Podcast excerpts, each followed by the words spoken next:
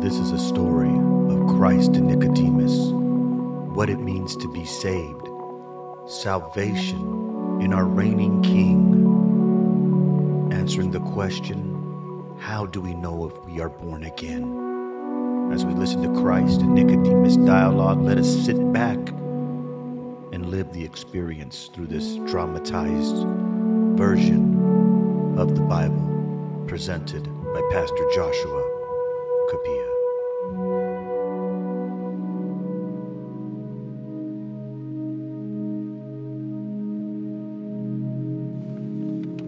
can this be? The Son of God here on earth, descending out of the heavens? I have to know. What does it mean? All the riddles, all the things he says. Caiaphas wants to condemn him. I don't understand his sayings, his parables. I've witnessed this man. I've heard about his miracles. I've seen his miracles. I have to know. I have to know who this Christ is. I have to travel through the woods in the middle of the night. I can't let the Sanhedrin hear about this, as they'll judge me. The man speaks of love and truth, the Son of God, revealing himself as the light. Who is this Jesus of Nazareth? Who is this Son of David?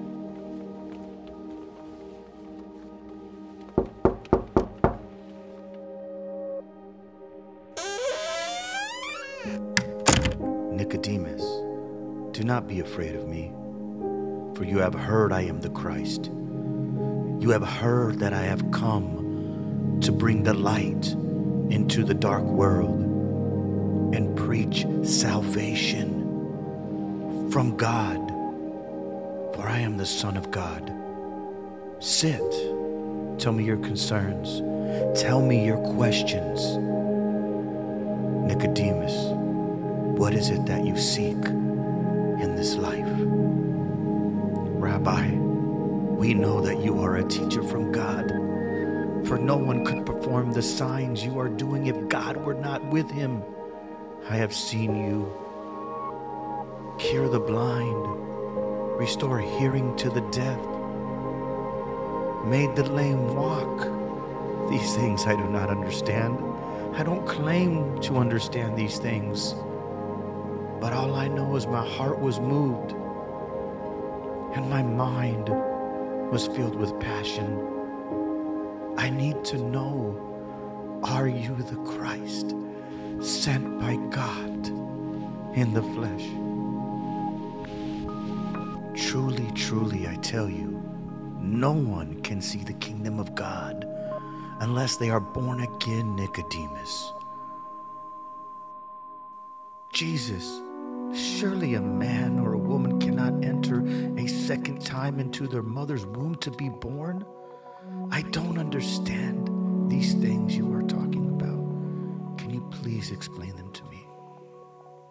Truly, truly, I tell you, Nicodemus, no one can enter the kingdom of God unless they are born of the water and the Spirit. Flesh gives birth to flesh, but Spirit gives birth to spirit. You should not be surprised at my saying, You must be born again. The wind blows wherever it pleases, and you hear its sound, but you cannot tell where it comes from or where it is going. So it is with everyone born of the Spirit, Nicodemus. But Christ, how can this be? I don't understand these deep teachings of yours. Please help me understand. I want to understand. I'm trying to understand. Please help me. Nicodemus, you are Israel's teacher, and you do not understand these things? truly, truly, I tell you, we speak of what we know and we testify to what we have seen. But still, you people do not accept our testimony. I have spoken to you of earthly things, and you do not believe. How then will you believe if I speak of heavenly things? No one has ever gone into heaven except the one who came from heaven, the Son of Man. It is I. Just as Moses lifted up the snake in the wilderness, so the Son of Man must be lifted up, Nicodemus, that everyone who believes may have eternal life in him. But Christ, I have read the scriptures. I've studied day and night. I've dedicated my life to the Torah. I know the law. I know the ways of Moses. This is all I do. This is all I am. And you're telling me I have to change everything within a moment? I have little faith. Help me, Christ. Help me believe. Please. I want to believe. I feel so lost. Tell me more. Nicodemus, for God so loved the world that he gave his one and only Son, that whoever believes in him shall not perish but have eternal life. For God did not send his Son into the world to condemn the world, but to save the world through him. Whoever believes in him is not condemned but whoever does not believe stands condemned already because they have not believed in the name of God's one and only Son. Nicodemus, this is the verdict. Light has come into the world, but people love darkness instead of the light because their deeds were evil. Everyone who does evil hates the light and will not come into the light for fear that their deeds will be exposed. But whoever lives by the truth comes into the light, so that it may be seen plainly that what they have done has been done in the sight of God. Do you understand, Nicodemus? I'm trying to believe. These sayings are different my heart is stirred up. I don't know what this means for me, for my life, as a Pharisee, as a teacher. But the soldiers are coming, Jesus. I have to go. I have to get back before they find out I've came to you. I'm going to sit and ponder these things and think about these things. You have to understand from my point of view these teachings are strange and different. I'm not saying I don't believe you. I know you speak the truth. I've seen you do miracles. I have to leave now. I hope we meet again soon, Rabbi. The testimony of John. After this, Jesus and his disciples went out into Judean countryside, where he spent some time with them and baptized. Now John also was baptizing at Aenon near Salim, because there was plenty of water, and people were coming and being baptized. This is before John was put in prison.